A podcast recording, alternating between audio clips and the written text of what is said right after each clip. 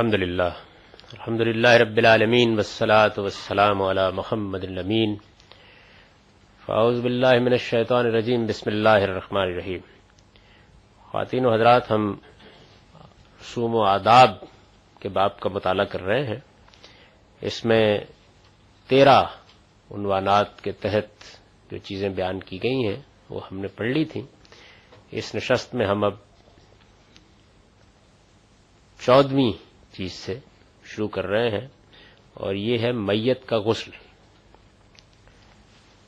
یعنی ہمارے ہاں جس طرح جنابت میں غسل دینا لازم کیا گیا ہے، غسل کرنا لازم کیا گیا ہے، جس طرح سے حیض و نفاس کے بعد غسل کرنا لازم کیا گیا ہے، ایسے ہی ہم مسلمانوں کے ہاں یہ چیز بھی ہماری تہذیب کا حصہ بنائی گئی ہے کہ جب ہم اپنے کسی بھائیوں کو دفن کرتے ہیں تو اسے بھی غسل دے کر دفن کرتے ہیں۔ یہ غسل بھی انبیاء علیہ السلام کے سنن میں سے ہے۔ یعنی یہ بھی انبیاء کے دین میں ایسے ہی رہا ہے۔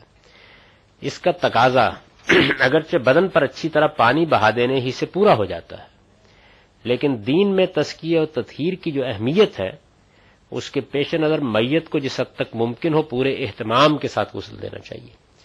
یہ ہم نے دیکھا ہے کہ جنابت میں غسل لازم کیا گیا ہے تو اس میں بھی اللہ تعالیٰ نے قرآن مجید میں ایسے سیگے استعمال کیے ہیں جس سے معلوم ہوتا ہے کہ اہتمام سے ہونا چاہیے۔ تطہیر کا صحیح ذوق اس سے نمایاں ہو۔ پاکیزگی کو آخری درجے میں حاصل کرنے کی کوشش کی جائے۔ تو میت کو غسل دیتے وقت بھی یہ پورے اہتمام کے ساتھ ہونا چاہیے۔ نبی صلی اللہ علیہ وسلم نے ایک موقع پر جو ہدایات اس کے لیے دی ہیں وہ یہ ہے چھوٹی بچی وفات پا گئی تھی آپ کے خاندان میں۔ تو اس موقع پر آپ نے کچھ خواتین کو بعض چیزوں کے بارے میں توجہ دلائی۔ تو اس سے معلوم ہوتا ہے کہ آپ اس میں بھی کتنا اہتمام چاہتے تھے۔ آپ نے فرمایا کہ اکسلنا سلاسن و خمسن اور اکثر من ذالک ان رہے تن ذالک میں مائن و صدر و جالنا فی الآخرت اور شیم من کافور۔ اس بچی کو تین مرتبہ یا پانچ مرتبہ یا اگر مناسب سمجھو تو اس سے بھی زیادہ مرتبہ پانی اور بیری کے پتوں کے ساتھ غسل دو۔ یہ گویا تطہیر کا طریقہ ہے۔ اور آخری مرتبہ کے غسل میں کافور یا فرمایا کہ کچھ کافور بھی پانی میں شامل کر لو۔ یعنی یہ گویا آپ نے تاکید کی میت کو کچھ دیر رہنا بھی ہوتا ہے، اس کی تکفین کے بعد جنازہ بھی پڑھنا ہے، اس کو قبرستان میں بھی لے جانا ہے۔ تو نہ صرف یہ کہ تطہیر مقصود ہے، بلکہ اگر کوئی خدا نخواستہ ایسی چیز پیدا ہو تو یہ کافور وغیرہ اس میں کوئی بو یا تعفن نہ اٹھنے دے۔ تو اس کا بھی خاص طور پر اہتمام کیا گیا۔ اس سے آپ اس ذوق کا اندازہ کر سکتے ہیں کہ جو چھوٹی سے چھوٹی چیزوں میں بھی ملحوظ ہے۔ تہارت کے پہلو سے جی۔ یہ کافور کی تو بات سمجھ میں آتی ہے یہ بیری کے پتے ہمارے یہاں بھی پانی میں ڈالے جاتے تھے۔ یہ اصل میں اسی وجہ سے ہے۔ یہ بھی پانی کے اندر بہت سی چیزوں کو ختم بھی کرتے ہیں اور اس کا باعث بھی بنتے ہیں۔ یہ کوئی شریعت کا حصہ نہیں ہے۔ یعنی حضور نے اپنے زبانے کے لحاظ سے تطہیر میں ان چیزوں کو لازم کیا آپ کچھ اور چیزوں کو کر سکتے ہیں۔ یہ تو آپ کا عمل ہے۔ یعنی اس سے اصل مقصود یہ بتانا ہے کہ کتنا اہتمام اس میں کرنا چاہیے۔ اسی طرح ایک موقع پر آپ نے فرمایا ایک سلنا وطرن سلاسن اور خمسن اور سبن وبدانا بے میام نہا و موازل وضو منہا۔ اس بچی کو تاک عدد میں غسل دو۔ یہ نبی صلی اللہ علیہ وسلم کو بہت پسند تھا۔ تین، پانچ یعنی یہ آپ پسند کرتے تھے چاہ کے توحید کی علامت لوگوں کے ذہنوں میں تازہ رہے۔ تین یا پانچ یا سات مرتبہ اور دائیں سے شروع کرو۔ اور ان اعضاء سے جن پر وضو کیا جاتا ہے۔ یعنی یہاں بھی دیکھیے بالکل وہی جو آپ عام غسل میں طریقہ اختیار کرتے تھے، اسی کی طرف آپ نے توجہ دلائی۔ تو یہ اس میں ایک مسئلہ پیدا ہوتا ہے۔ اس پر میں نے ایک نوٹ لکھا ہے کہ یہ جو غسل ہے، میت کا غسل، یہ عام حالات میں ہر مسلمان کو دینا ضروری ہے۔ لیکن بعض اوقات بڑی غیر معمولی صورتحال پیدا ہو جاتی۔ مثال کے طور پر آپ نے دیکھا، یہ ابھی ایران میں زلزلہ آیا تھا۔ یعنی ایسی صورتحال پیدا ہو جاتی ہے کہ جس میں اس کا اہتمام آسان نہیں رہتا، بہت باعث زحمت ہو جاتا ہے۔ سینکڑوں لوگ بعض اوقات دنیا سے بیک وقت رخصت ہو جاتے ہیں بڑا حادثہ ہو جاتا ہے، جنگوں میں یہی صورتحال پیدا ہو جاتی ہے۔ لیکن کسی غیر معمولی صورتحال میں اگر میت کا غسل اور اس کی تجہیز و تکفین باعث زحمت ہو جائے، تو اسے غسل اور تجہیز و تکفین کے بغیر بھی دفن کیا جا سکتا ہے۔ یہ بالکل کامن سینس کی بات ہے۔ یعنی یہ اس چیز کو بعض غیر معمولی حالات میں لازمن اٹھ جانا چاہیے تھا۔ بخاری کی روایت ہے کہ عہد کے شہداء کو رسول اللہ علیہ وسلم نے اسی طرح دفن کر دینے کی ہدایت فرمائی تھی۔ تعداد بہت زیادہ تھی، اکہتر کے قریب لوگ تھے۔ اور ان سب کے لیے اس کا اہتمام کرنا ایک مشکل اور باعث زحمت ہوتا اور اس وقت کی صورتحال بھی بڑی نازک ہو گئی تھی۔ یعنی مسلمان کچھ فتح و شکست کے مابین کی صورتحال سے دو چار تھے۔ اور کچھ نہیں معلوم کیا جا سکتا تھا کہ ہو سکتا ہے قریش واپس آ کے ہم لاور ہو جائے اور ناشوں کو بھی اسی طرح نہیں چھوڑا جا سکتا تھا۔ تو آپ نے فوری طور پر ان کی تدفین کا اہتمام کیا۔ یہ واقعہ حدیث کی بات دوسری کتابوں میں بیان ہوا ہے۔ ہمارے فقہ نے اسے شہادت کی موت سے متعلق قرار دیا ہے۔ میرے نزدیک یہ بات صحیح نہیں جیسے میں نے لکھا ہے درا حال ہے کہ یہ ایک عام استثناء ہے جو دین میں رخصت کے اسی اصول پر مبنی ہے جو اس کے تمام احکام میں ملوز ہے۔ اس کی وجہ یہ ہے کہ اگر یہ کوئی شہادت کی موت سے متعلق ہوتا تو باقی موقعوں پر بھی اس کا اہتمام ہونا چاہیے تھا۔ ایسا نہیں ہے۔ حضور نے غسل بھی دیا ہے، جنازے بھی پڑے ہیں۔ اس میں تو یہاں تک بھی ہے کہ جنازہ بھی نہیں پڑا۔ نماز جنازہ پر جب آپ آئیں گے اس کتاب میں تو یہ معلوم ہوگا کہ جنازہ بھی عہد کے شہدا کا آپ نے نہیں پڑھا۔ اور پھر کئی برس کے بعد ایک دن آپ کچھ لوگوں کو لے کر گئے اور آپ نے جا کے وہاں مقابر میں جنازہ پڑا ان کا۔ کئی برس کے بعد۔ تو یہ صاف معلوم ہوتا ہے کہ یہ بالکل غلط سمجھ لیا گیا ہے کہ شہید کو تجیز و تکفین نہیں کی جائے گی، اس کو غسل نہیں دیا جائے گا یا اس کو، اس کا جنازہ نہیں پڑا جائے گا۔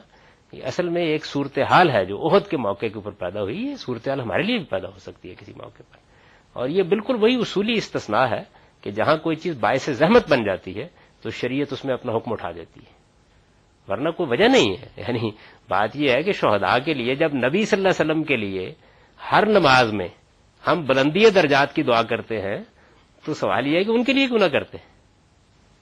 نماز جنازہ میں کوئی لازم تو نہیں ہے کہ آپ مغفرت کی دعائی کریں، آپ ان کے لیے بلندی درجات کی دعا بھی کر سکتے ہیں، تو اس وجہ سے یہ کوئی چیز نہیں۔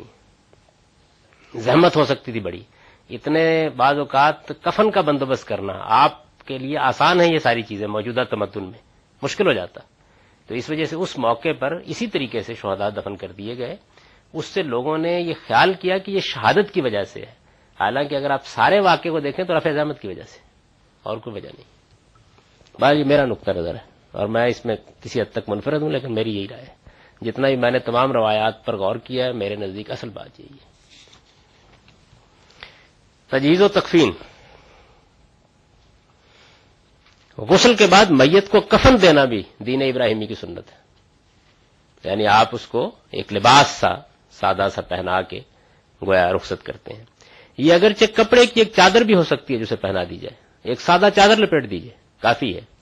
لیکن میت کے اکرام کا تقاضا ہے کہ اس میں بھی اہتمام کا طریقہ اختیار کیا جائے۔ اور بھائی کو رخصت کر رہے ہیں، تو اس موقع کے اوپر آدمی خصت سے کیوں کام لے؟ اچھے طریقے سے اس کو کپڑا پہنا کر رخصت کیا جائے۔ ام المومنین سیدہ عائشہ کی روایت ہے کہ رسول اللہ علیہ وسلم کو سوتی کپڑے کی تین یمنی چادروں کا کفن پہنایا گیا۔ یعنی نبی صلی اللہ علیہ وسلم کی تکفین اس طریقے سے ہوئی۔ جن میں کوئی کمیز یا امامہ نہیں تھا، چنانچہ آپ کا ارشاد ہے کفن آہد کو مخواہ فل یوسن کفنا تم میں سے کوئی اپنے بھائی کو کفن دے تو اسے اچھا کفن دینا چاہیے۔ یعنی یہ بھی وہی دیکھیے نا، اکرام، تعظیم، اس سے بھی انسانوں کی تطہیر ہوتی ہے، پاکیزگی منتقل ہوتی ہے سوسائٹی میں، معاشرت میں۔ تو آپ نے اس چیز کی دار توجہ دی۔ اس پر بھی دیکھیے، میں نے ایک نوٹ لکھا ہے۔ کہ یہ طریقہ بھی عام حالات کے لیے ہے۔ نہیں، معاف کیجیے گا اس کا تعلق تدفین سے ہے۔ کفن میں تو یہی ہے کہ آپ یہ دیں گے۔ سولما جو ہے وہ تدفین کا ہے۔ میت کو اس کی منزل مقصود تک پہنچانے کے لیے انبیاء علیہ السلام کے دین میں اسے زمین میں قبر بنا کر دفن کیا جاتا ہے۔ یعنی اب ہم نے اپنی میت کو دفن کرنا ہے۔ تو آپ دیکھیے کہ یہ جانتے ہیں آپ کے میت کو اگر دفن نہ کیا جائے تو اس سے کیا تطہیر کے اوپر کیا زد پڑتی ہے، اس سے کیا چیزیں ہو سکتی ہیں۔ تو ہمارے ہاں انبیاء کے دین میں یہ طریقہ قائم کیا گیا ہے کہ سب سے بہتر راستہ یہی ہے، عزت کا بھی ہے، اکرام کا بھی ہے کہ اسے زمین میں دفن کر دیا جائے۔ کچھ لوگوں نے جلانے کا طریقہ بھی اختیار کیا ہے، لیکن اگر آپ غور کریں تو معلوم ہوا کہ اس کے اندر ایک شکاوت سی محسوس ہوتی ہے۔ آخر ہمارے بھائی کا جسم ہے، تو ہمارے یہاں یہ ایک کفن دے کر، نہلا کر، اس کے لیے دعا کر کے ہم اس کو سپرد خاک کر دیتے ہیں۔ اس کا کوئی خاص طریقہ نہیں مقرر کیا گیا یعنی دفن کرنے کا کیا طریقہ ہونا چاہیے؟ سیدھا گڑا کھود کر اس پر چھت ڈال دی جائے، اس کے پہلو میں شگاف بنا کر مردے کو اس میں لٹا دیا جائے، یا تابوت میں ڈال کر سپرد خاک کیا جائے، یہ سب طریقے اختیار کیے جا سکتے ہیں۔ یعنی اصل چیز تدفین ہے، اسے زمین میں دفن کرنا چاہیے۔ نبی صلی اللہ علیہ وسلم نے البتہ پختہ قبر بنانے، اس پر کوئی عمارت تعمیر کرنے یا اس پر کچھ لکھنے کو پسند نہیں فرمایا۔ یہ آپ نے پسند نہیں کیا۔ حرمت کا سوال نہیں ہے، پسند نہیں کیا۔ بعض روایتوں میں بیان ہوا ہے کہ تدفین کے موقع پر آپ نے سرانے کی طرف سے تین مرتبہ قبر پر مٹی ڈالی۔ یعنی جب مٹی ڈالنے کا عمل شروع ہوا تو آپ نے سرانے کی طرف کھڑے ہو کے تین مرتبہ، یہ بھی گویا آپ شریک ہو گئے، اس عمل میں ایک علامتی سا اظہار ہے۔ یہ بات بھی بیان ہوئی ہے کہ میت کو قبر میں اتارتے وقت آپ فرماتے تھے، بسم اللہ والا سنت رسول اللہ۔ یعنی اللہ کے نام سے، یہ بڑا پاکیزہ کلمہ ہے اور اللہ کے پیغمبروں کا جو طریقہ ہے اس کے مطابق ہم تمہیں دفن کر رہے ہیں۔ احمد بن حنبل کی روایت ہے کہ یہی بات آپ نے اس اس موقع پر دوسروں کو بھی کہنے کی ہدایت فرمائی۔ یعنی ہم بھی جب دفن کریں تو آپ نے فرمایا کہ یہ ظاہر ہے اس سے تذکیر اور نصیحت ہوتی ہے۔ تدفین کے بعد میت کے لیے دعا کی ہدایت بھی روایتوں میں بیان ہوئی ہے۔ یعنی جنازہ پڑھنے کے بعد تو آپ نے ایک دعا جنازے میں کر لی۔ اس کے بعد جب آپ دفن کر کے فارغ ہوتے ہیں تو ایک دوسرا مرحلہ آتا ہے۔ تو اس موقع پر آپ نے فرمایا کہ استغفر الحقیقم وسر التصبیت فعن العان یوسل اپنے بھائی کے لیے مغفرت کی دعا کرو اور ثابت قدمی کی درخواست کرو، اس لیے کہ اب اس سے پوچھا جائے گا۔ یعنی اب وہ گویا خدا کے حضور میں جواب دہی کے لیے پہنچ گیا ہے، تو اس وجہ سے اس موقع پر اس کے لیے یہ دعا کرو۔ یہ آپ نے ارشاد فرمایا۔ نماز جنازہ کو جب ہم عبادات میں پڑھیں گے تو وہاں یہ واضح ہو جائے گا کہ اس موقع پر کون کون سے اور کام بھی کرنے کے ہیں، لیکن جہاں ظاہر ہے کہ رسوم و آداب کے پہلو سے اور وہاں عبادت کے پہلو سے وہ چیزیں زیر بحث آئیں گی۔ سترویں اور اٹھارہویں چیز یہ ہے عید الفطر اور عید الاضحی۔ یہ دونوں تہوار نبی صلی اللہ علیہ وسلم نے اللہ تعالی کی ہدایت کے مطابق مسلمانوں کے لیے مقرر فرمائے ہیں۔ اسلام سے پہلے یوم الصبا یوم الصباسب اور اس طرح کی بعض دوسری عیدوں کا ذکر مشرقین عرب کی روایات میں ملتا ہے۔ یعنی عید کیا چیز ہے؟ سوسائٹی کو ایک مشترک چیز میں شریک کر دینا۔ یعنی یہ بھی تہذیب کا اظہار ہوتا ہے اس کے ذریعے سے۔ تو یہ ہر معاشرے کے اندر رہے ہیں۔ تہوار جس کو آپ کہتے ہیں مختلف پہلوؤں سے یہ پیدا ہو جاتے ہیں۔ بنی اسرائیل کی شریعت میں بھی عید کے ایام تھے، لیکن تورات اور دوسرے صحیفوں سے معلوم ہوتا ہے کہ ان کا تعلق زیادہ تر ان کی تاریخ کے اہم واقعات سے تھا۔ یعنی ان کے ہاں بھی بہت سی عیدیں چھ سات ہیں۔ تو وہ زیادہ تر ان کی تاریخ میں جو بڑے بڑے واقعات پیش ہے ان کے لحاظ سے مقرر کر دی گئی تھی۔ اللہ تعالیٰ نے اپنی آخری شریعت بنی آدم کو دی، تو عید کے یہ دو تہوار ٹھہرائے اور دونوں کو اسلام اور تقوا کے دو عظیم مظاہر سے متعلق کر دیا۔ یعنی کسی خاص حادثے یا واقعے سے متعلق کرنے کی بجائے تقوی اور اسلام کے دو مظاہر سے متعلق کیا گیا۔ عید الفطر ہر سال رمضان کے اختتام پر شوال کی پہلی تاریخ کو روزوں کی عبادت کے پائے تکمیل تک پہنچنے کے بعد اور عید الاضحیٰ، دس ذوالحج کے دن سیدنا ابراہیم علیہ السلام کی قربانی کی یادگار کے طور پر منائی جاتی ہے۔ روایتوں سے معلوم ہوتا ہے کہ یہ دونوں تہوار ہجرت کے بعد مدینے میں مقرر کیے گئے۔ یعنی ظاہر بات ہے کہ جب مسلمانوں کا ایک اجتماعی نظم قائم ہوا، تو جمعہ بھی اسی وقت قائم کیا گیا اور عید کا تہوار بھی اس کے بعد ہی مقرر کیا گیا۔ اس کا تعلق مسلمانوں کے نظم اجتماعی سے ہے۔ وہ اگر نہیں ہوگا، تو ظاہر ہے کہ اس کا امکان بھی نہیں ہوتا۔ سید نانس کا بیان ہے قادم نبی صلی اللہ علیہ وسلم المدینہ ولہم یومان یلبون فیہما۔ فقال، ما حاضان اليومان؟ کالو کن نلب فیہما فی الجاہلیہ۔ فقال رسول اللہ صلی اللہ علیہ وسلم قد عبدالکم اللہ بما خیرم منہما یوم الاضحیٰ و یوم الفطر۔ نبی صلی اللہ علیہ وسلم مدینہ تشریف لائے تو وہاں لوگوں نے دو دن مقرر کر رکھے تھے جن میں وہ کھیل کود سے دل بہلاتے تھے۔ جشن، تہوار، یہ قوموں کی ایک فطری ضرورت ہے۔ اس کو بھی ایک تنظیم دے دی جائے مذہبی پہلو سے تو وہ تہذیبی اظہار ہوتا ہے انسان کی شخصیت کا۔ آپ نے پوچھا یہ کیا دن ہے؟ لوگوں نے بتایا کہ جاہلیت میں یہ ہمارے کھیل تماشے کے دن رہے ہیں۔ حضور نے اس پر فرمایا، اللہ تعالیٰ نے ان کی جگہ تمہارے لیے ان سے بہتر دو دن مقرر کر دیے ہیں، عید الاضحیٰ اور عید الفطر۔ یہ گویا، مذہب نے بھی دو تہوار تہوار انسانی تہذیب اور ثقافت کا اظہار ہے۔ یہ موسموں سے بھی پیدا ہوتے ہیں، پیشوں سے بھی پیدا ہوتے ہیں۔ اس کے بے شمار دوسرے عوامل بھی ہوتے ہیں۔ اور ظاہر ہے کہ اس میں مذہب اس میں لوگوں کو ان کے عام روایت پر بھی چھوڑ سکتا تھا پھر ان کی تہذیبی شناخت کو پوری دنیا میں ایک جگہ نمایاں کرنے کے لیے یہ دو تہوار مذہبی لحاظ سے مقرر کر دیے گئے۔ ان میں جو اعمال سنت کے طور پر جاری کیے گئے ہیں وہ یہ صدقہ فطر، ایک یہ ہے کہ آپ عید الفطر کے دن عید سے پہلے صدقہ فطر دیتے ہیں۔ نماز اور خطبہ یعنی اس دن عید الاضحیٰ میں بھی، عید الفطر میں بھی نماز پڑھی جاتی ہے۔ اس کے بعد مسلمانوں کا حکمران یا ان کا عامل، ان کے ارباب و حل وقت یہ ان کے ساتھ تذکیر، نصیحت کے لیے خطبہ دیتے ہیں۔ ایام تشریق میں ہر نماز کے بعد تکبیریں، جو قربانی کے ایام ہیں، جو مینا میں ہم گزارتے ہیں، تو ان ایام میں نمازوں کے بعد تکبیریں کہی جاتی ہیں۔ اللہ تعالیٰ کی کبریائی کا ایک عمومی اعلان کیا جاتا ہے۔ اب ان میں سے ہر چیز کے بارے میں دیکھ لیجیے صدقہ فطر رمضان کے اختتام پر۔ ایک سوال ہے جی کہ یہ جو قربانی کرتے ہیں ہم عید الاضحیٰ کے موقع پر کیا یہ سنت نہیں ہے؟ نبی صلی اللہ علیہ وسلم سے جب یہ پوچھا گیا کہ ماہی الزاہی یا رسول اللہ تو آپ نے فرمایا سنت و ابھی کم ابراہیم۔ تو اس کو تو لفظ سنت سے انہوں نے خود تعبیر فرمایا۔ تو کیا یہ سنت نہیں ہے اس میں کوئی شک نہیں ہے۔ یہ جو قربانی ہے وہ اصل میں زیر بحث آئے گی عبادات میں جا کر۔ صدقہ فطر رمضان کے اختتام پر نماز عید سے پہلے ادا کیا جاتا ہے۔ یہ ایک فرد کے لیے صبح و شام کا کھانا ہے جو چھوٹے بڑے ہر شخص کے لیے دینا لازم کیا گیا ہے۔ رسول اللہ علیہ وسلم کے زمانے میں اسے بلعموم اناج کی صورت میں ادا کیا جاتا تھا۔ چنانچہ آپ نے اس کی مقدار ایک سا یعنی کم و بیش ڈھائی کلو گرام مقرر کر دی۔ تھی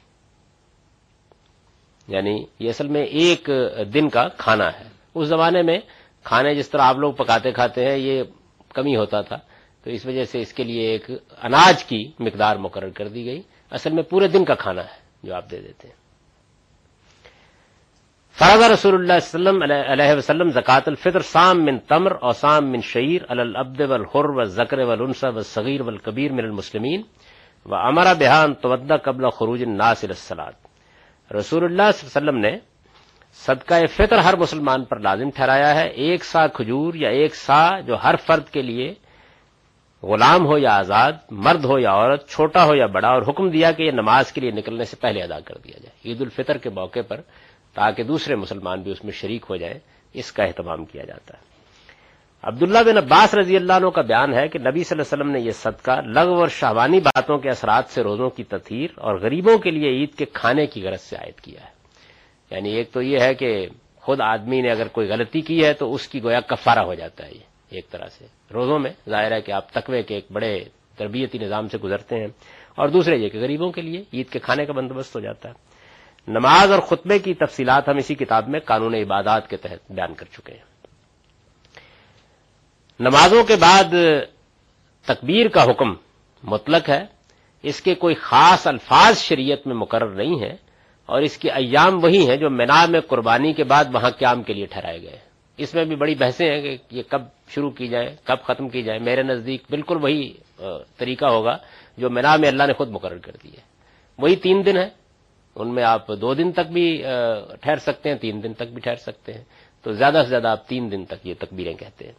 دس ذوالحج کے بعد یہ دن بھی عیدی کے دن سمجھے جاتے ہیں۔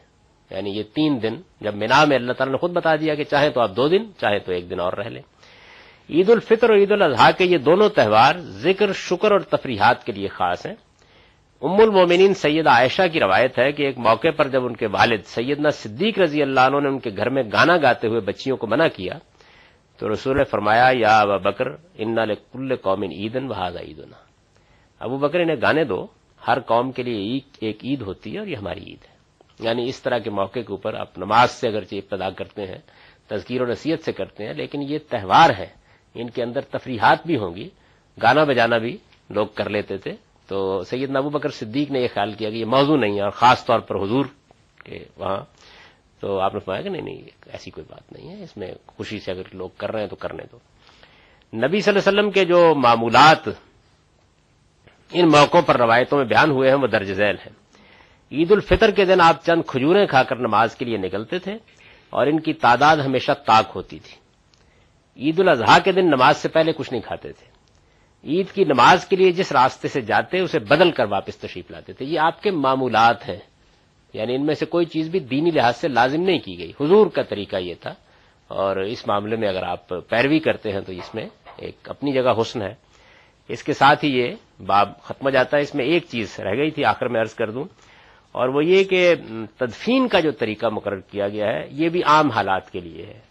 چنانچہ اگر بحری جہاز یا کشتی میں موت واقع ہو جائے اور ساحل تک پہنچنے میں تاخیر کا اندیشہ ہو، تو اس کے سوا کوئی چارہ نہیں ہوتا کہ میت کو پانی میں بہا دیا جائے۔ اور اس میں ایسے ہی کیا جاتا ہے یعنی اس کو کفن دے کر حوالہ آپ کر دیا جاتا ہے۔ یہی طریقہ۔ تو یہ گویا ہمارے وہ آداب اور ہمارے وہ رسوم ہیں جو ہمارے پورے کے پورے وجود کا بھی احاطہ کرتے ہیں، ہماری تہذیب بھی ان سے وجود پذیر ہوتی ہے۔ اس کے ساتھ جس طرح کہ میں نے اس کے یہ باب مکمل ہو جاتا ہے ایک بڑا چھوٹا سا باب اور ہے۔ اس کو بھی اسی نشست میں دیکھ لیجیے۔ عید کی نماز میں ہمارے یہاں سال جھگڑا ہوتا ہے کہ کتنی تکبیروں کے ساتھ پڑھنی چاہیے تو اس میں آپ اپنی رائے بتائیں میں یہاں پر تو اس کو اس لیے زیر بحث نہیں لایا کہ یہ اصل میں عبادات کا موضوع ہے۔ میرے نزدیک میں نے اس کو لکھ بھی دیا ہے۔ اب انشاءاللہ اگلے اشاق میں یہ چھپ جائے گی بحث۔ کہ عید کے لیے صرف یہ بات مقرر کی گئی ہے کہ چند تکبیریں اس میں زائد کہنی چاہیے۔ ان کی کوئی تعداد مقرر نہیں کی گئی نہ جنازے میں مقرر کی گئی ہے نہ عید میں مقرر کی گئی آپ اس میں جتنی تکبیریں اللہ تعالی موقع دے کہہ دے کوئی فرق نہیں پڑتا اس فطر ہے۔ جی اس میں بھی یعنی ہمارے ہاں گندم کو معیار بنایا گیا لیکن یہاں بھی آیا کھجور اور جو کا ذکر ہے مطلب اس میں قیمت میں کافی فرق واقع ہو جاتا ہے۔ ایک دن کا کھانا ہے میرے نزدیک۔ میں تو جو کھانا آپ کھاتے ہیں، اس کا اندازہ کیجیے، ناشتہ اور دوپہر کا کھانا اور شام کا کھانا آپ لوگ تین وقت میں کھاتے ہیں، اس کا اندازہ کیجیے اور بس اس کی قیمت آپ دے دیجیے کسی آدمی۔ ہر شخص پہ؟ دینے والا دے گا اور لینے والا لے گا۔ نہ آج تک مسلمانوں کو دینے میں کوئی رحمت پیش آئی ہے لینے میں رحمت پیش آئی ہے۔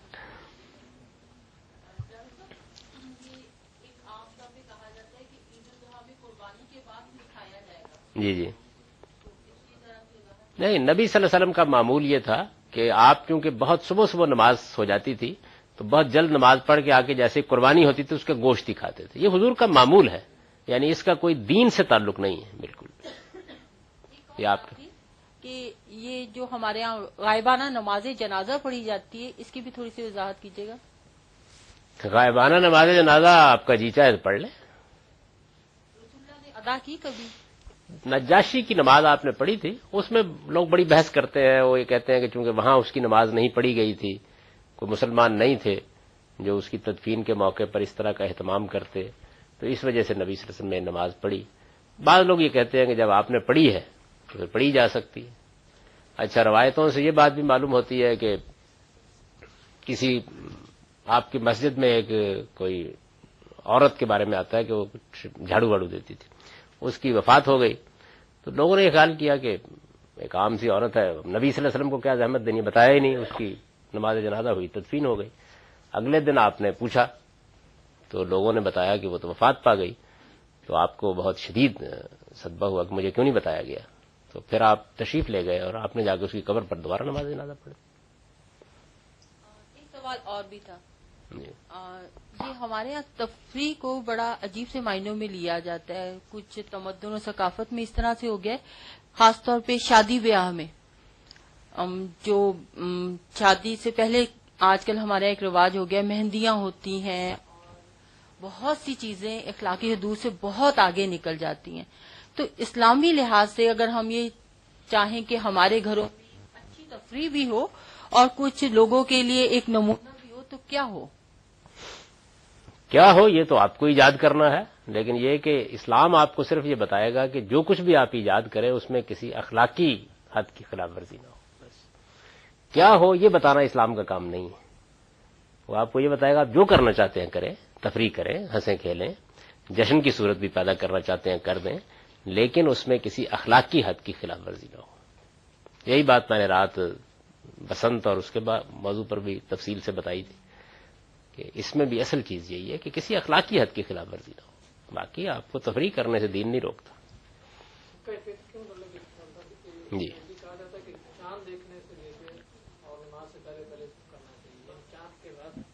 اور نماز سے پہلے پہلے۔ اس دوران میں تھوڑا مشکل یہ ہوتی ہے کہ ایسے لوگ یا ان تک پہنچنا اس کا کیا طریقہ کار ہونا چاہیے؟ نہیں آپ رمضان کے دوران میں آخری دنوں میں دے دیں کوئی فرق نہیں پڑتا اس سے۔ کوئی فرق نہیں پڑتا۔ بس یہ ہے کہ کوشش کرنی چاہیے کہ عید سے پہلے پہلے دے دیا جائے، تاکہ لوگ عید کی کچھ کھانے پینے کا اپنا اہتمام کر لیں، جو اس کا ایک مقصد ہے، وہ حاصل ہو جائے۔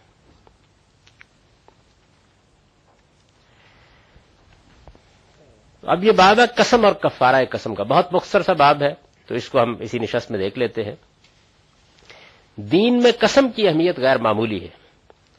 عہد پورا کرنا اسلام کے بنیادی اخلاقیات میں سے ہے۔ یعنی اللہ تعالیٰ نے قرآن مجید میں جس جس جگہ یہ بتانا چاہا ہے کہ وہ بنیادی باتیں کیا ہیں جو ایک مسلمان کو اپنی شناخت میں قائم رکھنی چاہیے۔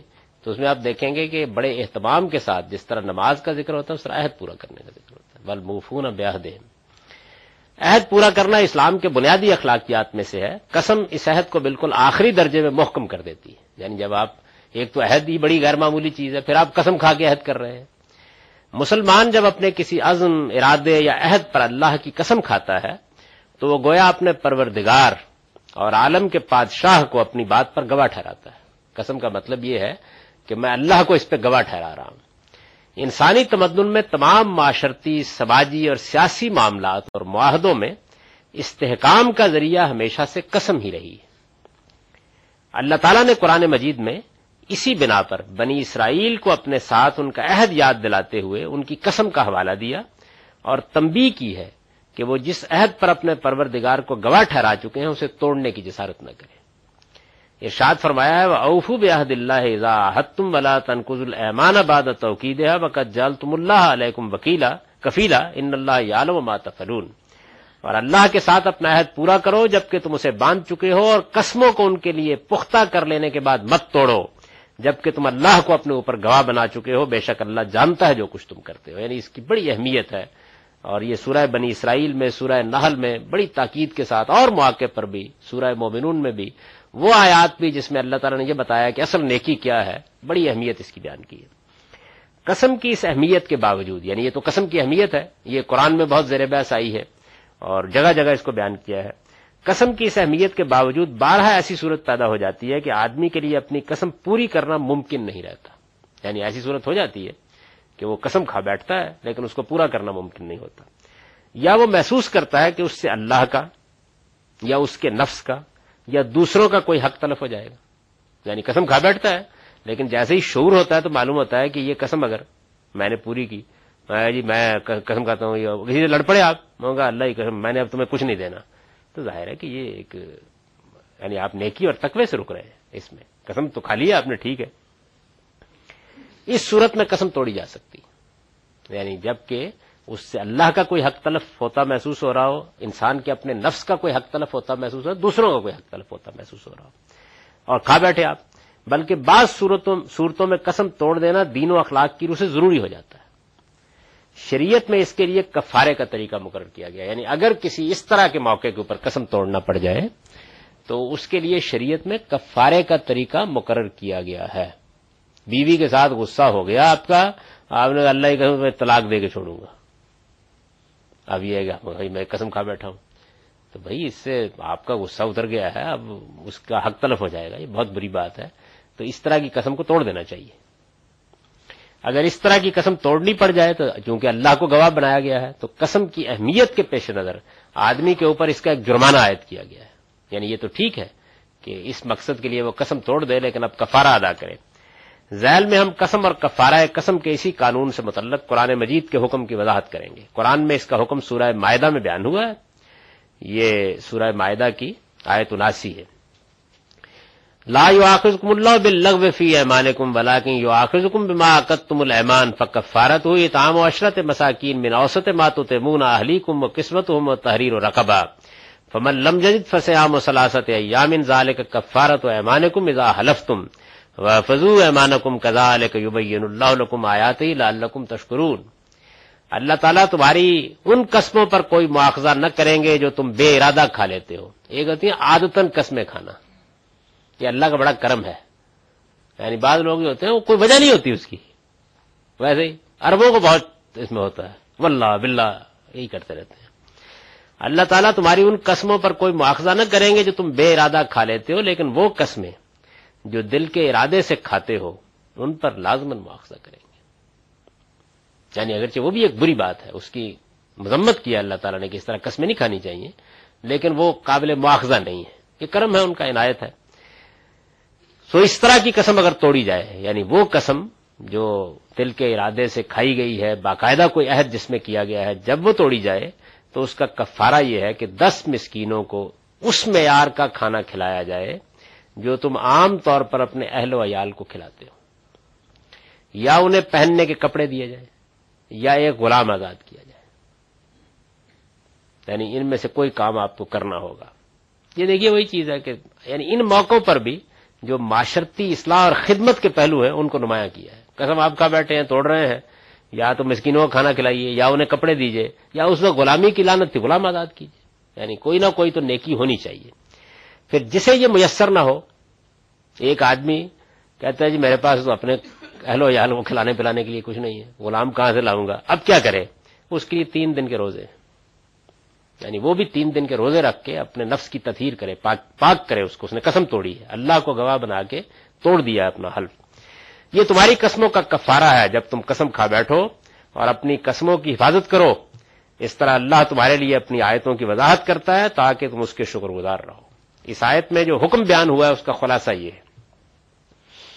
نمبر ایک، قسم بعض اوقات بالکل لغو، بے فائدہ اور محمل ہوتی ہے۔ وہی آدتن خالی اس میں شبہ نہیں کہ بندہ مومن کو اس سے بھی اجتناب کرنا چاہیے، لیکن اپنے بندوں پر اللہ تعالیٰ کی یہ بے پایا رحمت ہے، عنایت ہے کہ وہ اس طرح کی قسموں پر دنیا اور آخرت میں کوئی مواخذہ نہ کرے ایک بات، یہ بات بیان ہوئی ہے اس قانون میں۔ اس کے برعکس، دوسری بات، اگر قسم پختہ عزم کے ساتھ اور دل کے ارادے سے کھائی گئی ہے، اس کے ذریعے سے کوئی عہد و پیمان باندھا گیا ہے، اس سے حقوق و فرائض پر کوئی اثر مترتب ہوتا ہے، یا وہ خدا کی کسی تحریل و تحریم پر اثر انداز ہو سکتی ہے تو اس پر اللہ تعالیٰ لازمن مواخذہ فرمائے گا۔ لہذا قسم کے معاملے میں آدمی کو ہرگز بے پرواہ اور سہل انگار نہیں ہونا چاہیے، بلکہ پوری ذمہ داری کے ساتھ اس کی حفاظت کرنی چاہیے۔ تیسری بات، اس طرح کی قسم اگر کسی وجہ سے توڑنی پڑے، تو ضروری ہے کہ اس کا کفارہ ادا کیا جائے۔ اس کا طریقہ یہ ہے کہ قسم کھانے والا دس مسکینوں کو اس معیار کا کھانا کھلائے جو وہ عام طور پر اپنے اہل و عیال کو کھلاتا ہے۔ یا انہیں پہننے کے کپڑے دے یا ایک غلام آزاد کرے۔ ان میں سے کچھ بھی میسر نہ ہو تو اسے تین دن کے روزے رکھنا ہوں گے۔ مسلسل رکھ رہے ہیں یا وقفے کے ساتھ بھی؟ اس کی قرآن نے تصریح نہیں کی۔ بعض جگہوں پر تو یہ تصریح کر دی ہے کہ تسلسل سے رکھے جائیں گے بعض کفاروں میں۔ لیکن بہتر یہی ہے کہ اکٹھے رکھ لیے جائیں۔ قسم سے متعلق قرآن کا حکم یہی ہے۔ رسول اللہ علیہ وسلم نے اس حکم کی وضاحت میں یہ تین باتیں فرمائی ہیں۔ حضور نے بھی اس سے متعلق تین باتیں بطور وضاحت فرمائی ہیں۔ اول یہ کہ نظر بھی ایک نوعیت کی قسم ہی ہے۔ یعنی آپ اللہ کے لیے نظر مان لیتے ہیں۔ تو آپ نے فرمایا یہ بھی ایک طرح کا عہد ہے، یہ بھی ایک طرح کی قسم ہے۔ لہذا اس کا کفارہ وہی ہوگا جو قرآن میں قسم کے لیے بیان ہوا ہے۔ آپ نے فرمایا نظر فی باسیا وہ کفارہ تو کفارہ تو یمین۔ اللہ تعالیٰ کی کسی نافرمانی میں کوئی نظر نہیں ہے۔ بعض لوگ اس طرح کی نظریں مان لیتے ہیں، جو اللہ کی معصیت کا باعث بنتی ہے، وہ بالکل نہیں ماننی چاہیے اور اس کو ختم کر دینا چاہیے۔ لیکن اگر آپ نظر مان چکے ہیں، جو بھی مان چکے ہیں، کسی وجہ سے اس کو ختم کرنا چاہتے ہیں، تو اس کا کفارہ وہی جو قسم کا ہے۔ تو آپ نے کہا کہ میں پیدل حج کرنے جاؤں گا، سو نفل پڑوں گا اگر پاکستان کی کرکٹ ٹیم جیت گئی۔ تو اس طرح کے موقعوں پر یہ پھر بعد میں معلوم ہوتا ہے کہ اب کیا ہو گیا، بڑا مشکل کام ہے یہ۔ تو اس میں اگر آپ اس عہد کو توڑتے ہیں تو اس کا کفارہ وہی ہے جو قسم کا کفارہ ہے۔ دوم یہ کہ بلائی کے کسی کام میں قسم کو ہرگز رکاوٹ نہیں بننا بننے دینا چاہیے۔ یعنی اگر آپ نے قسم کھا لی ہے کسی کے ساتھ کوئی برائی کرنے کی، کھا بیٹھتا نا آدمی۔ تو حضور نے کہا توڑو اس کو۔ یہ ٹھیک نہیں ہے کسی طرح۔ یعنی اب یہ کہ میں قسم کھا بیٹھا ہوں، اب میں کیا کر سکتا ہوں؟ آپ نے فرمایا کہ حلف یمین فرائی غیر خیرم منہا کفر یمین کا وات الزی ہوا خیر۔ کسی کام کی قسم کھا بیٹھو اور اس سے بہتر کوئی چیز سامنے آ جائے تو قسم کا کفارہ دے کر وہی کام کرو جو بہتر ہے۔ جو دین کے لحاظ سے، اخلاق کے لحاظ سے بہتر کام ہے، اس کے خلاف کوئی کام کر بیٹھے ہو تو اس کو توڑو اور کفارہ پھر بھی دینا پڑے گا۔ یعنی قسم کی اہمیت ہے، نظر کی بھی اہمیت ہے۔ خواہ آپ نے غلط قسم کھا لی ہے، تب بھی اگر آپ اس کو توڑتے ہیں تو کفارہ دیں گے۔ جی بالکل ایسا ہی ہوگا۔ غلط نظریہ نا، یہ آپ نے سوچا ہی نہیں بیٹھ گیا کہ سو نفل پڑھنا کوئی آسان کام۔ ہمارے ایک عزیز دوست ہیں، ان کے، ان کا چھوٹا سا ایک پلا تھا، کتا، وہ مر گیا۔ انہوں نے کہا کہ میں اس کو، اس سال ثواب کے لیے سو نفل پڑھوں۔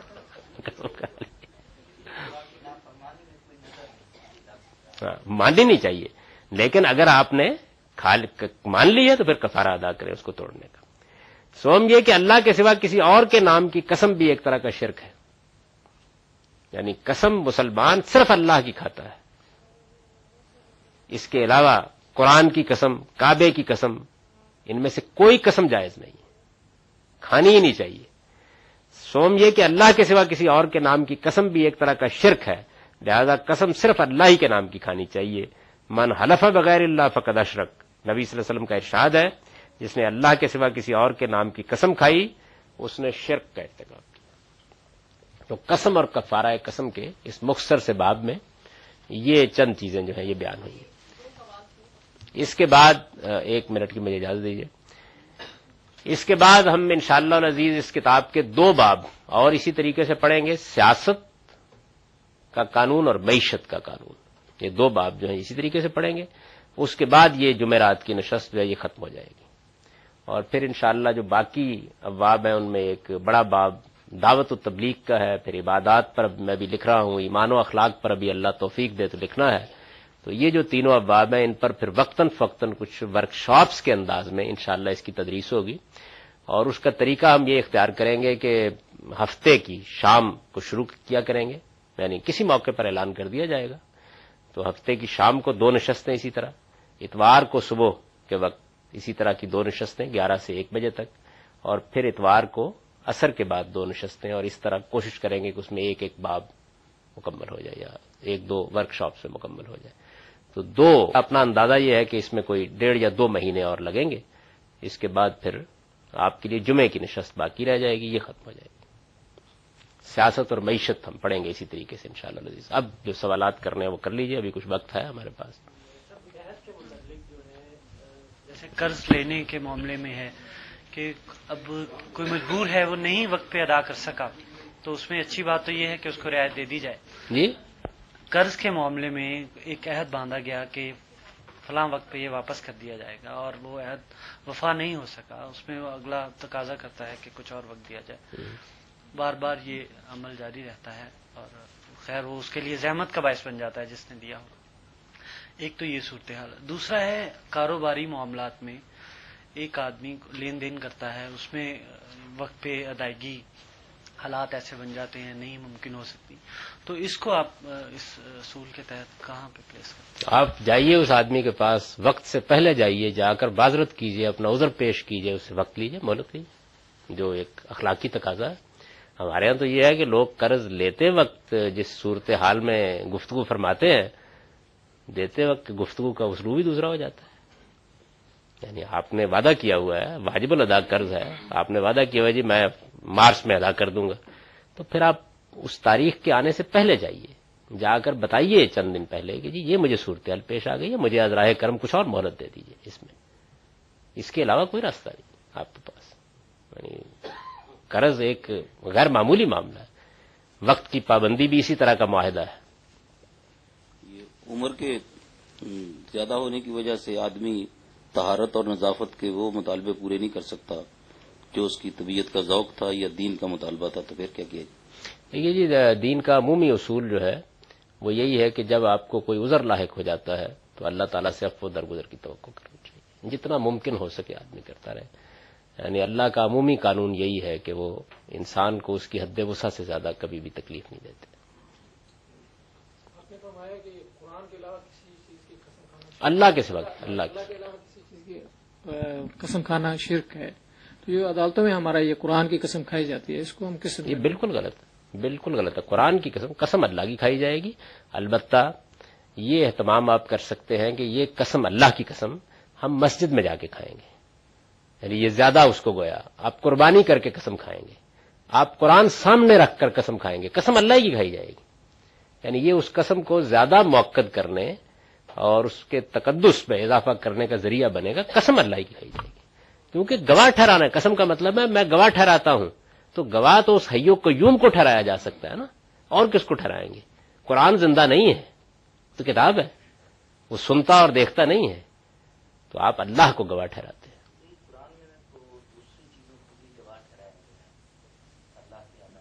وہ وہ وہ قسم نہیں ہے جس قسم کا یہاں ذکر ہے۔ وہ عربی زبان کا ایک اسلوب ہے جس میں ایک چیز کو گواہی کے طور پر پیش کرنے کے لیے قسم کا انداز اختیار کیا جاتا ہے۔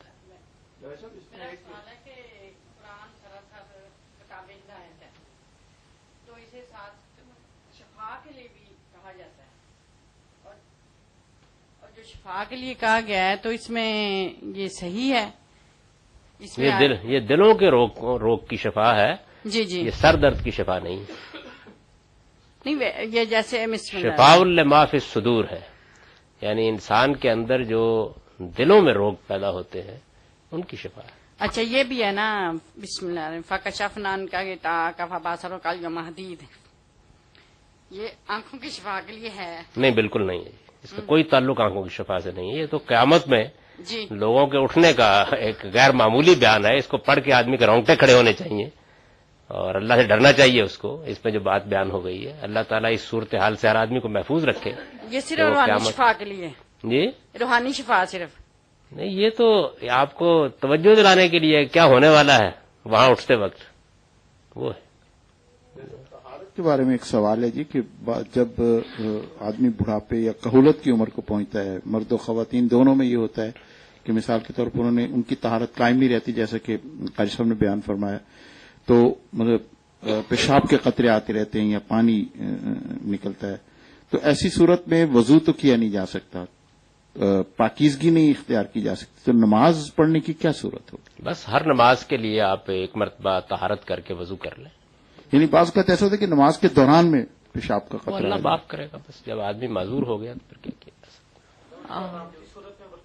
برقرار رکھنا چاہیے۔ جیسے میرے دو سوال تھے۔ یہ نظر کے سلسلے میں ہمارے معاشرے میں بہت سی بد اخلاقیوں میں ایک بات عام طور پہ آتی ہے کہ مختلف شیعوں کی مجلس میں خواتین جہالت کے سبب جا کے پیالے اٹھاتی ہیں یا کوئی چاندی کے کنگن اٹھائے جاتے ہیں اور اللہ کی ازمائش کے تحت وہ پوری بھی ہو جاتی ہے۔ تو لوگوں کو اس سے کس طرح روکا جائے؟ یہ بتا کے روکا جائے کہ یہ شرک ہے اور بدترین غلازت ہے رجسم میں نمل شیطان ہے۔ اللہ تعالیٰ نے ایسی چیزوں کو قرآن مجید میں بڑی گندگی قرار دیا ہے۔ یہ اخلاقی نجاست ہے۔ اس سے انسان کا نفس آلودہ ہوتا ہے۔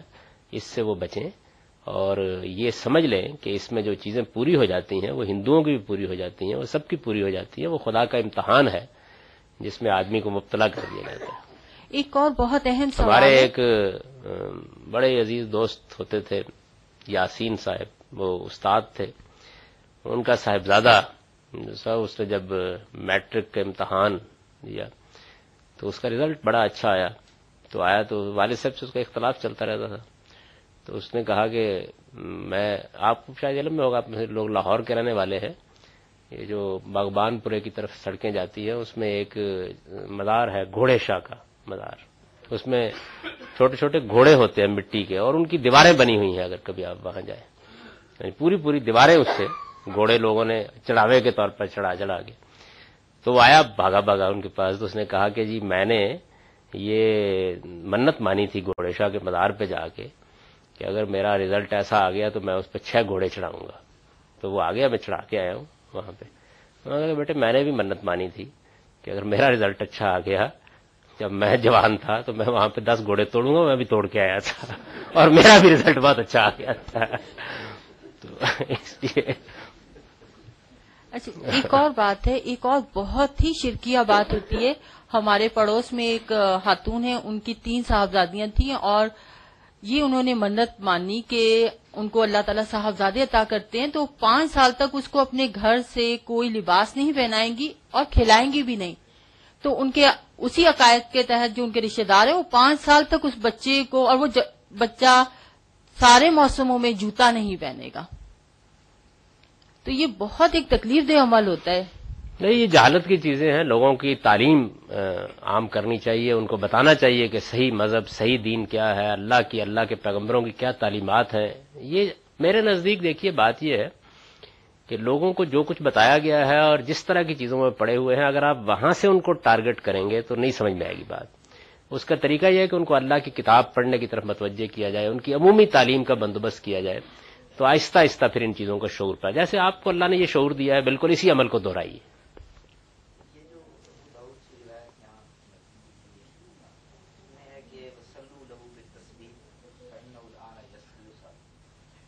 سلو لہو تصویر یعنی بندے کو جہاں جب کوئی امتحان پیش آئے وہاں پر، تو وہ اپنے ایمان، اپنے اسلام پہ، یہ اصل میں خاص پہلو ہے اس کے اندر۔ اور وہ پہلو یہ ہے کہ جو نبی صلی اللہ علیہ وسلم کے زمانے کے لوگ تھے، میں نے اس پر عذاب قبر کی روایتوں کا درس دیتے ہوئے یہ بات واضح کی تھی۔ تو ان کے لیے ایک مخصوص نوعیت کی تعدیب ہے جو ان کو مرنے کے فوراً بعد پیش آنی تھی، حضور کے بارے میں بھی اور باقی چیزوں کے بارے میں بھی۔ تو اس میں اہل ایمان کا ذکر بھی ہوا ہے۔ تو یہ خاص اس پس منظر میں یہ بات بیان کی ہے۔ جو پوچھا کیوں جائے گا ان سے؟ یہ کیا چیز؟ پوچھنے کے بارے میں تو ہے کہ فلاں پوچھا جائے گا۔ کیوں پوچھا جائے گا اس کی؟ نہیں تو محاسبے کے معنی میں ہے۔ پوچھنے کا مطلب یہ ہے کہ اب محاسبے کا وقت آ گیا ہے۔ محاسبہ کا وقت آ گیا ہے۔ اب مرنے کے بعد اب آپ کا امتحان آپ کا جواب دہی شروع ہے۔ یہ بیان کرنا مقصود ہے۔ اگر حساب کتاب ابھی نہیں ہوا تو پھر ابھی سے اس میں وقت کا سوال نہیں ہے۔ ہمارے لیے تو ختم ہو گیا نا معاملہ۔ وہ حضور نے اس کو ایک دوسرے پہلو سے بڑی خوبی سے بیان کیا ہے کہ میں ماتا فقط قامت قیامت ہوں۔ جو مر گیا اس کی قیامت واقع ہو گئی۔ تو اس وجہ سے دعائیں کرنا شروع کیجیے اس کے لیے۔ اب وہ ایک لمحہ ہے، وہ قرآن بیان کرتا ہے نا کہ جب وہ قیامت میں اٹھیں گے تو کہیں گے کہ یومن آباد یوم۔ وہ لمحوں کا معاملہ ہے۔ جی۔ قسم کو توڑنے کے لیے یہ کفار ادا کرنا ہے۔ جو سوچ سمجھ کے کھائے گی قسم اور بالکل ٹھیک اپنے قسم کھا لیا ہے اس میں آپ کا دل پھر جاتا ہے توڑ دینا چاہتے ہیں تو اس کے لیے بھی یہ کفار ہے۔ جی بالکل وہی کفارہ لیکن قسم کیوں توڑنا چاہتے ہیں؟ یعنی یہ پہلے واضح ہونا چاہیے نا قسم کی نوعیت کیا ہے کیوں توڑنا چاہتے ہیں؟ لیکن اس میں ذکر تو نہیں قرآن کی ان آیات میں تو اس کا ذکر نہیں۔ قرآن میں تو صرف یہ بات بیان کی گئی ہے کہ جو قسم بھی آپ نے دل کے ارادے سے کھائی ہے وہ کوئی بھی قسم۔ جی۔ ایک تو یہ نا کہ ایک لو قسم کی بات ہے منہ سے نکل گئی۔ جیسے کہ عام طور پہ عادتن لوگ جیسے گالی دیتے ہیں پنجاب میں ایسے ہی عرب قسمیں کھاتے ہیں۔ جی، جی۔ عربوں کے ہاں تو بلہ بلہ یعنی آپ کہیں کہ کل آنا وہ بلہ بلہ یعنی ان کے یہاں قسم ہی کھا کے عام طور پہ گفتگو کی جاتی ہے۔ تو اس طرح کے معاملات میں تو اللہ تعالیٰ نے کہا کہ اب اس میں کہاں کہاں کفارے دلوائے جائیں گے۔ تو یہ تو معاف کر دیا۔ لیکن جب آپ نے کسی آدمی سے باقاعدہ کوئی عہد کرتے ہوئے یا اپنے اوپر کوئی ذمہ داری عائد کرتے ہوئے دل کے ارادے سے سوچ سمجھ کے قسم کھائی ہے، تو پھر کہا کہ اس پہ کفارہ ادا کرنا ضروری ہو جائے۔ جی۔ وہ قسم تو آپ نے ایک عہد کیا اور بڑا جائز عہد کیا پھر آپ کے دل میں کچھ شیطان پیدا اور آپ نے کہا نہیں میں توڑ دیتا ہوں۔ یہ یہ دس بندوں کو کھانا کھلانا سستا ہے اور یہ کام مہنگا تھا۔ نہیں یہ تو آپ نے اصل میں شر کے لیے توڑ دیا اس کو۔ اس جی میں ہاں۔ تو آپ نے دو جرم کیے۔ سر یہاں پر کیسے پتہ لگا اس آیت سے کہ شر کے لیے توڑے گی کہ نہیں توڑے گی؟ نہیں اس میں جو اصول بیان کیا گیا نا وہ اصول یہ بیان کیا گیا ہے کہ آپ نے دل کے ارادے سے قسم کھائی ہے اب اس کے توڑنے کی کوئی شکل پیدا ہوئی ہے۔ اس کو عمومی اسلام کے اخلاق پر چھوڑ دیا گیا ہے۔ جب آپ کوئی غلط قسم کا معاملہ کرتے ہیں تو اپنی جگہ ایک جرم ہے۔ اس کا یہ مطلب نہیں ہے قسم سے تو آپ نکل جائیں گے لیکن جو آپ نے باقی معاملہ کیا ہے وہ تو آپ مواخذے میں آئیں گے نا اس کے۔ جو آپ نے کسی واقعے کے لیے ثبوت کے طور پر کہا کہ نہیں یہ واقعہ ہوا تھا اور وہ جھوٹی قسم کھا بیٹھے بعد میں احساس ہوا۔ یہ تو اصل میں توڑنے کا سوال ہی نہیں ہے۔ جی جی۔ یہ تو آپ نے ایک ایسا کام کر ڈالا کہ جس میں ایک اور جرم کر دیا۔ جی۔ تو جرم کا ہونا الگ چیز ہے قسم کا توڑنا ایک بالکل الگ چیز ہے۔ ابھی آپ نے کہا ہے کہ اب یہ آیت بھی نہیں پڑھنی چاہیے اس طرح سے یعنی اس کے میننگز اور اس کی سچویشن ہمارے ذہن میں ہونی چاہیے کہ کس لیے آئی، اس سے ہم گائیڈنس لیں۔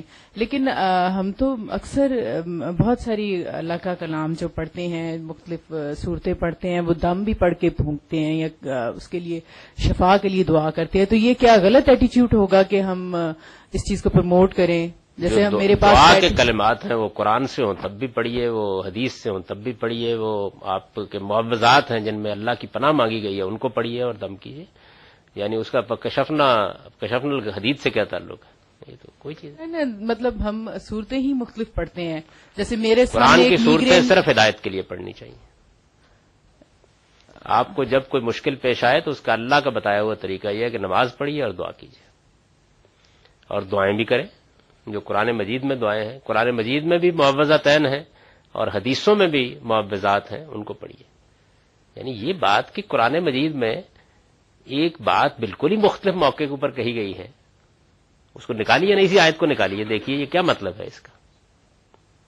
یعنی اللہ تعالیٰ یہ کہہ رہے ہیں کہ دنیا میں تو تمہیں پیغمبروں نے جگانے کی کوشش کی، اس وقت تو آنکھیں موند کے پڑے رہے، آج دیکھو کیسی آنکھیں کھلی ہوئی ہیں قیامت میں، یہ مطلب ہے آیت کا۔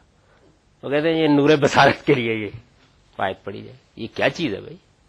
کبھی آپ اس کو نکال کے پڑھیے قرآن میں اس کا مطلب کیا ہے؟ کس موقع کی آیت ہے؟ اچھا یعنی وہ کون سی آنکھیں کھولنا چاہتی ہے؟ وہ یہ کہتی ہیں موتیے کے آپریشن کے بعد یہ پڑھنی چاہیے۔ اس میں اللہ سے دعا کریں کہ اللہ تعالیٰ آپ کو بینائی روشنائی عطا فرمائے۔ بات یہ ہے کہ رسول اللہ صلی اللہ علیہ وسلم کے پاس آ کے لوگوں نے درخواست کی ہے یہ میری بینائی کے لیے دعا کریں۔ اس طرح کے موقع پیش آیا تو آپ نے تو کبھی یہ نہیں کہا کہ یہ آیت پڑھو بنا ہی لوٹ آئے گی۔ جو ایک موقع پر آپ نے بات کی ہم کہا کہ دیکھو یہ پیغمبر پیغمبر ہوتا ہے بہرحال آپ نے فرمایا کہ دنیا میں چاہتے ہو یا آخرت میں۔ یہ فیصلہ کر لو۔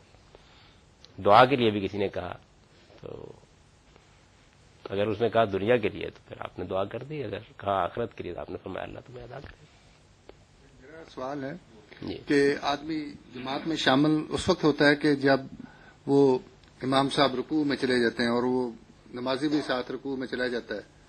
تو اس کو جب نماز ختم ہو جاتی ہے تو دوسرے نمازیوں کے ساتھ ہی اسلام پھیر لینا چاہیے یا وہ رکت پوری کرنی چاہیے؟ کیونکہ اس میں حنفیوں کا علیحدہ موقف ہے اور اہل حدیثوں کا علیحدہ ہے۔ ویسے بہتر چیز دل کی تسلی کے لیے کون سی اصولی بات سمجھ لیجیے جی اس میں کہ دو طرح کے معاملات ہوتے ہیں۔ ایک وہ ہوتا ہے کہ کوئی مسئلہ، اس یہ مسئلہ ریک پیش آ گیا آدمی کو۔ اس طرح کا مسئلہ اللہ تعالیٰ جب قرآن نازل کر رہے تھے، اگر پیش آ گیا اور اللہ نے قرآن میں اس کا جواب دے دیا تو اللہ تعالیٰ کی طرف سے فتویٰ آ گیا۔ اگر رسول اللہ علیہ وسلم نے جواب دے دیا تب بھی ہم مطمئن ہو گئے۔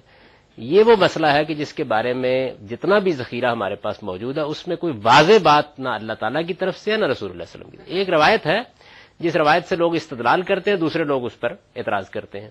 تو اس کا مطلب یہ ہے کہ معاملہ اشتہادی ہے یعنی ہم کو فیصلہ کرنا ہے۔ تو کامن سینس کی روشنی میں اس کا فیصلہ کر لینا چاہیے۔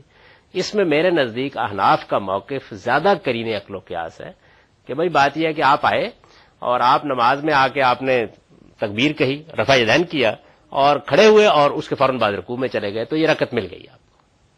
یہ بہت معقول بات ہے، ٹھیک ہے، یہ صحیح بات ہے۔ اس کا رکوع میں چلے گئے ہوتے ہیں، لیکن آدمی ایک سیکنڈ لیٹ ہوتا ہے تو وہ ساتھ رکوع میں چلے